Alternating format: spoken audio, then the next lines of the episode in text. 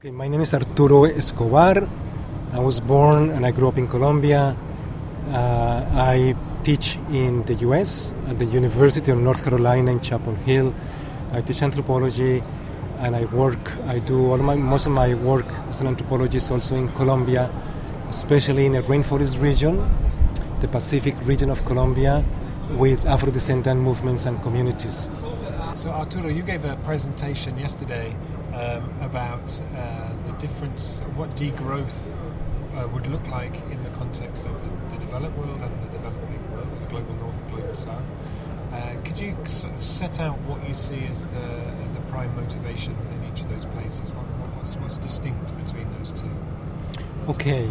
Well, one of the points that I was trying to make is that I was trying to make a parallel between the degrowth movement as a set of ideas and political projects and social projects for transformation or transition in the global north in a way, but especially in Europe and the US, and especially in Europe, which is, the US, this is still a ways off, as you probably know better than me, but and the parallel movement in the US that I see, in Latin America at least, maybe not so much for the global south as a whole, but for Latin America in particular, which is the region of the world that I know the best, because I'm from there, and I've been working there for a long time, as an anthropologist, as an ecologist, as an activist, is what I call alternatives to development. So when you talk about degrowth, and I think one of the speakers referred to that, I think it was Marcelo, the theologian, referred to that in our session. And when he speaks about degrowth in Brazil, people laugh at him. What do you mean by degrowth? With all this poverty, with all these problems, with all these possibilities for growing, we Brazilians are growing like crazy. Why do we? Degrowth doesn't make any sense. And I think that's a mistaken perception of what degrowth is in Latin America. There is people who have looked at degrowth and transition town initiative, but also included in South America, including some environmentalists, and they find it appealing, and they find that it is not sufficient for tackling issues in South America. One of the main ones, and he might be a great person for you to also interview. If I wanted to point you at one single source in the South American debates on transition and alternatives to development and Buen Vivir, would be this Uruguayan ecologist whose name is Eduardo Gudynas. I can send you the information by email. He knows about transition town. He's read good books. He has a great outfit in Montevideo, but he spends most of the time in the Andean region, especially in Ecuador, Bolivia, Peru, to a lesser extent Colombia. And not Chile, not Brazil, not Venezuela, especially the four countries in the Andes.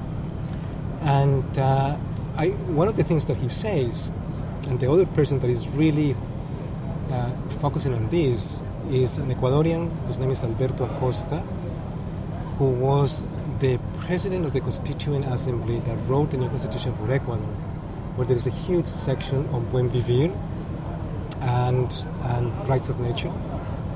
And both of them have been writing about alternatives to development and about the other concept that I didn't get to explain yesterday, with the transitions to a post-extractivist model of society and economy. So what they find is that degrowth, and they have some differences with degrowth, they say, well, here in Latin America we still have to grow in some ways. People's livelihoods have to improve, and it's difficult to do that without some growth. Health, education, there are some sectors, housing, where the economy still has to grow. But the second point they say is that that growth has to be subordinated to a different vision of development, which is the Buen Vivir. Can you tell us a little bit what that is? Yes, the Buen Vivir is a concept that has been coming up strongly over the past 10 years, especially in South America, in the context of the emergence of the left-leaning regimes in many South American countries, almost all of the South American countries with the exception of Colombia and Peru now. Well, it's difficult to say what Peru's regime, current regime is. But, and in that context, in the search for a different way of thinking about development, and pushed by indigenous peoples, to some extent also by peasants, by Afro-descendants, and in collaboration with ecologists, sometimes feminists, sometimes activists of different social movements, I started to say, well, this model of development, this is the moment to really change our development model from a growth-oriented and extraction of natural resources-oriented model to something that is more holistic, something that really speaks to the indigenous cosmovisions of the people, in which there this notion of prosperity based on material well-being only, and material consumption doesn't exist, or is not what has been traditionally cultivated among indigenous communities. But it's a notion of, it's not even a notion of development, and that's the key. Because some people are saying, well, Buen Vivir is the new theory of development. No, it's not a theory of development. It's a theory of something else that is not development. It's a theory, people translate it as the good life. I prefer to translate it as collective well-being, but it's a collective well-being of both humans and non-humans, human communities, and the natural or living beings. And what does that look like in practice? What are the elements? That's the key question. I mean, in the practice, the implementation of the Buen Vivir, and that's the struggle, especially in Ecuador and Bolivia, that have moved, governments that have been put in power mostly by coalition social movements, especially indigenous movements, which over the past 6 years, since they were elected in 2006, and they were elected with the promise that they were going to be carrying out this mandate of the Buen Vivir in the constitutions of both Bolivia and Ecuador. There are different notions of Buen Vivir in both constitutions that said the goal of state policy should be to promote Buen Vivir, which involves social justice, a new notion of rights that includes the rights of nature, ecological sustainability, the elimination of poverty, or the reduction of poverty. The reduction of poverty and the protection of nature are sort of the two main dimensions of that. So there's two sides to it. Buen Vivir, which is, let's say, the social and economic and political side, and the rights of nature, which is the ecological side. So the aims of the constitutions and the development plans, I've looked at the development plans of both governments, and they say they're very contradictory, because they say we have to carry out this mandate, but they keep falling back to the old ideas about growth and extraction of natural resources and planning as a top-down exercise. And we, the experts, have designed the plan for the Buen Vivir, but the communities feel excluded. So the clash now in both countries, and in places like southern Colombia, southern Mexico, Chiapas and Oaxaca, is between indigenous and peasant and black movements on the one hand, movements that are for the Buen Vivir, that are for a different vision of development, and the state approach, which still is what Gudynas and Acosta in particular call neo-extractivists. And they are neo-extractivists because they are still based on the extraction of natural resources: oil, natural gas, lithium, soybeans, sugarcane, agrofuels of all kinds, gold, minerals. So they are selling out the countries, and there are left regimes that are transacting with corporations, Canadian, American, European, South African, Chinese corporations, to take out natural resources. They are not traditional extractivism because, like the older Venezuelan regimes, for instance, there was so much oil, but the oil benefited only a small elite. Now the idea of these left regimes, which is a very good idea obviously, is that they are going to be using the revenues, which are far much larger than in the previous regimes that basically gave everything to corporations. They are going to use the revenues for social redistribution, to decrease poverty and decrease inequality, and to some extent they are doing it. But in the process, they have become these neo-developmentalist development models, pretty much the same as in the past, only that with a better social policy. It's interesting that the starting point, though, was the idea of social justice and linked to environmental protection, whereas in England at the moment, for example, the British government there are basically saying we have to go for economic growth at all costs, and actually we'll lose the environmental protection is kind of optional. Yes. It's interesting to see that that's written in from the beginning. Exactly, and which is what is happening in the US as well. I mean, for instance, with hydrofracking, which is being given, carte blanche all over the place.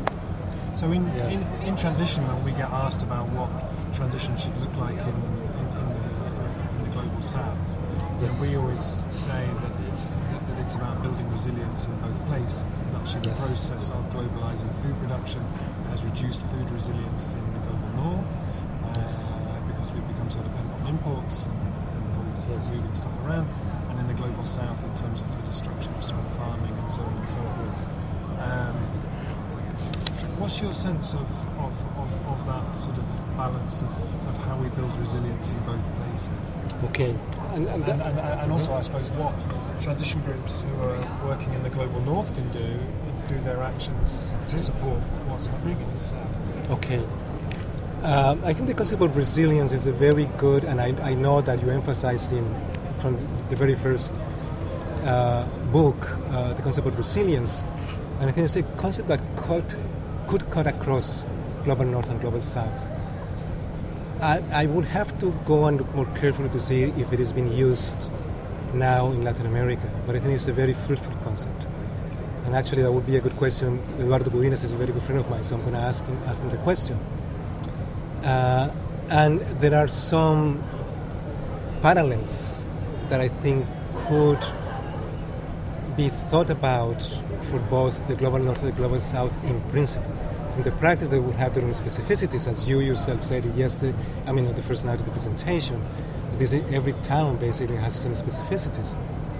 Local food, I think, is a very important one. The global north is increasingly important in the global south under a different umbrella. The different umbrella is that of food sovereignty. Food sovereignty, food autonomy. In Colombia, for instance, movements prefer to use autonomía alimentaria, food autonomy, which is somewhat different than food sovereignty. Food sovereignty puts the emphasis at the national level.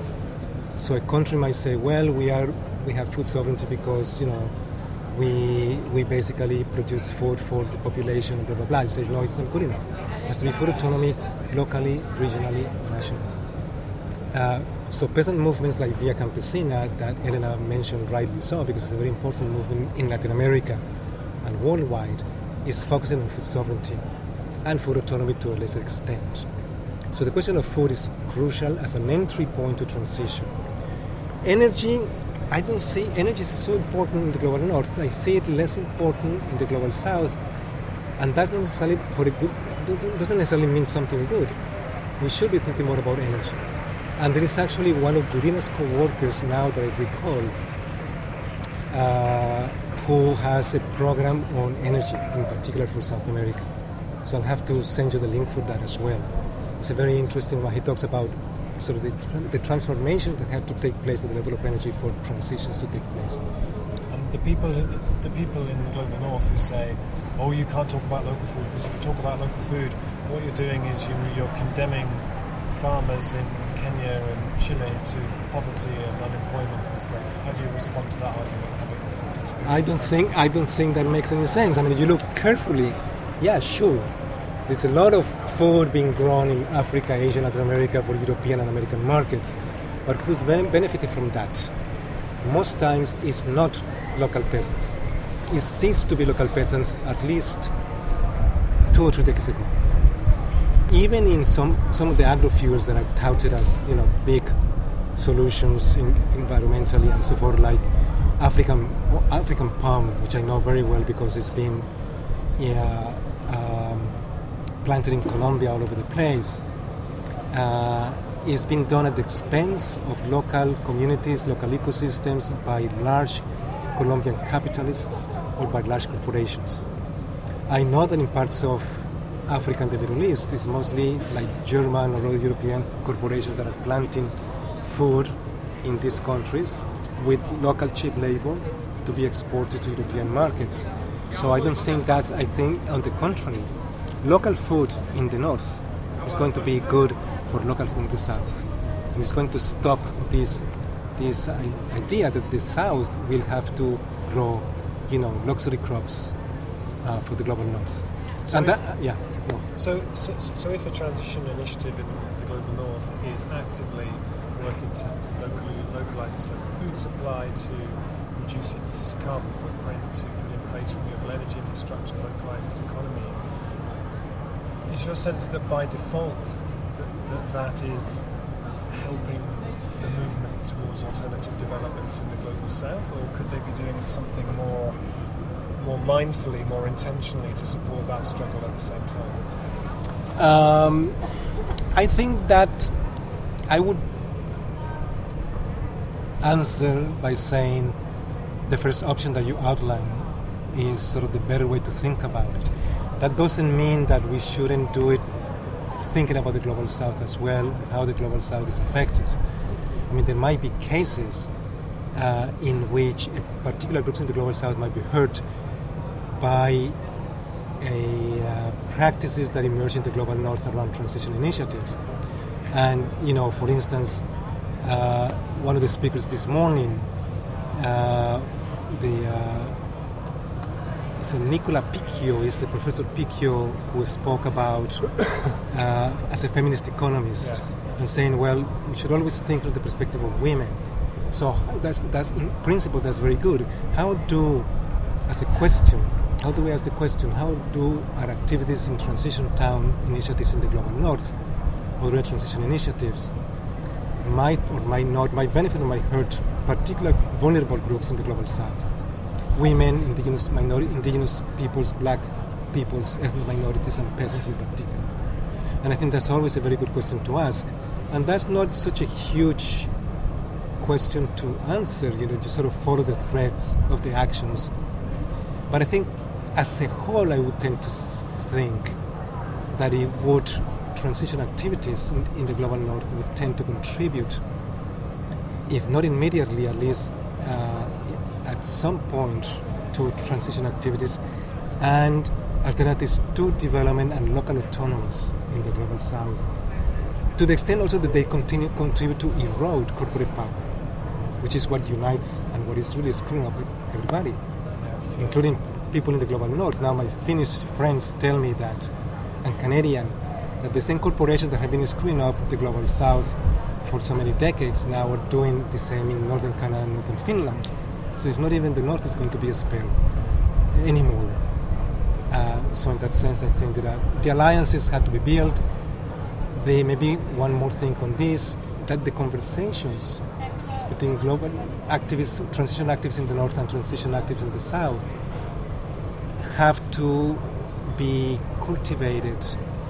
And there will be somewhat difficult conversations, and I think the questions you're asking are the ones that we have to start with in terms of the concepts and the practices that we use for transition in different parts of the world.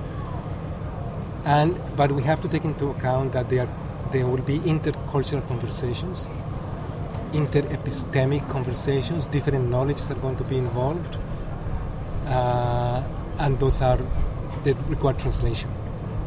Sort of translation across knowledges, across cultures, across histories, across different ways of being negatively affected by globalization, across levels of privilege, and so forth.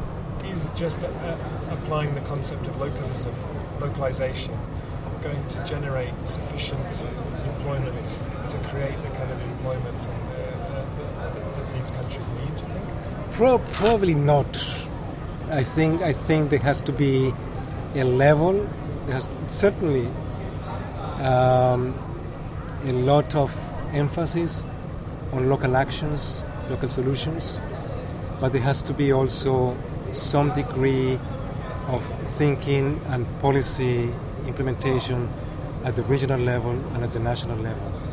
I mean, the state has to become more part of the solution than part of the problem than it is now. Now it's much more part of the problem. With some of these progressive regimes, it has tried to become part of the solution as well, in terms of connecting really with social movements. But the give and take between social movements that are pushing for more for the local kind of autonomy, the protection of territories, the preservation of cultural and biological diversity on the one hand, and the state, who has sort of the national level and the transnational level in mind, is going again really tight, and the ruptures are beginning to happen, even in countries like Bolivia and Ecuador, where there has been more closeness between the state and the movements. And what's the role of technology here? Because there are some people who would say, if we could do open source genetic modification, then that would have a role. There are some people who that actually there are all kinds of technologies with nuclear power, these kind of things. Now, in your take on alternatives to development, what constitutes a good technology and what constitutes a technology that doesn't have a place? Yeah, that's a very important question. I think technology is super important, and I don't think Buen Vivir, indigenous communities, Afro-descendant communities, peasant communities, they are not opposed to technology per se. If they can be connected to the internet, if they can have technologies that improve the productivity of the land, if they can have technologies that improve their living standards, that's all great. What they are opposed to is to having those technologies coming in at the expense of their autonomy, at the expense of the territories, at the expense of the cultural traditions, at the expense of the worldviews and ways of living. So, but when you read, and this is also, I think it's a misconception, that the Buen Vivir, because it has been promoted mostly by indigenous movements, indigenous intellectuals, is something about going back to the past. It's not at all. It's not about going back, as who said it, that somebody said it today about degrowth as well. Degrowth is not about going back, it's about moving forward. The same with indigenous communities, it's about moving forward, but how? The difference is how. The way in which we're moving forward today on the basis of growth and extractivism and profit and just the capital, the dominance of a particular model, which is capitalism and modernity, that for many communities and many movements, that is the end, and that has to stop. So, but it's not anti-technology, it's not anti-modern. For me, the criteria is to weaken or lessen the dominance of the growth model, the high-tech model, the conventional economic neoliberal model, and the dominance of one particular cultural framework, which is the cultural framework of modernity, and to allow for many different worldviews and frameworks.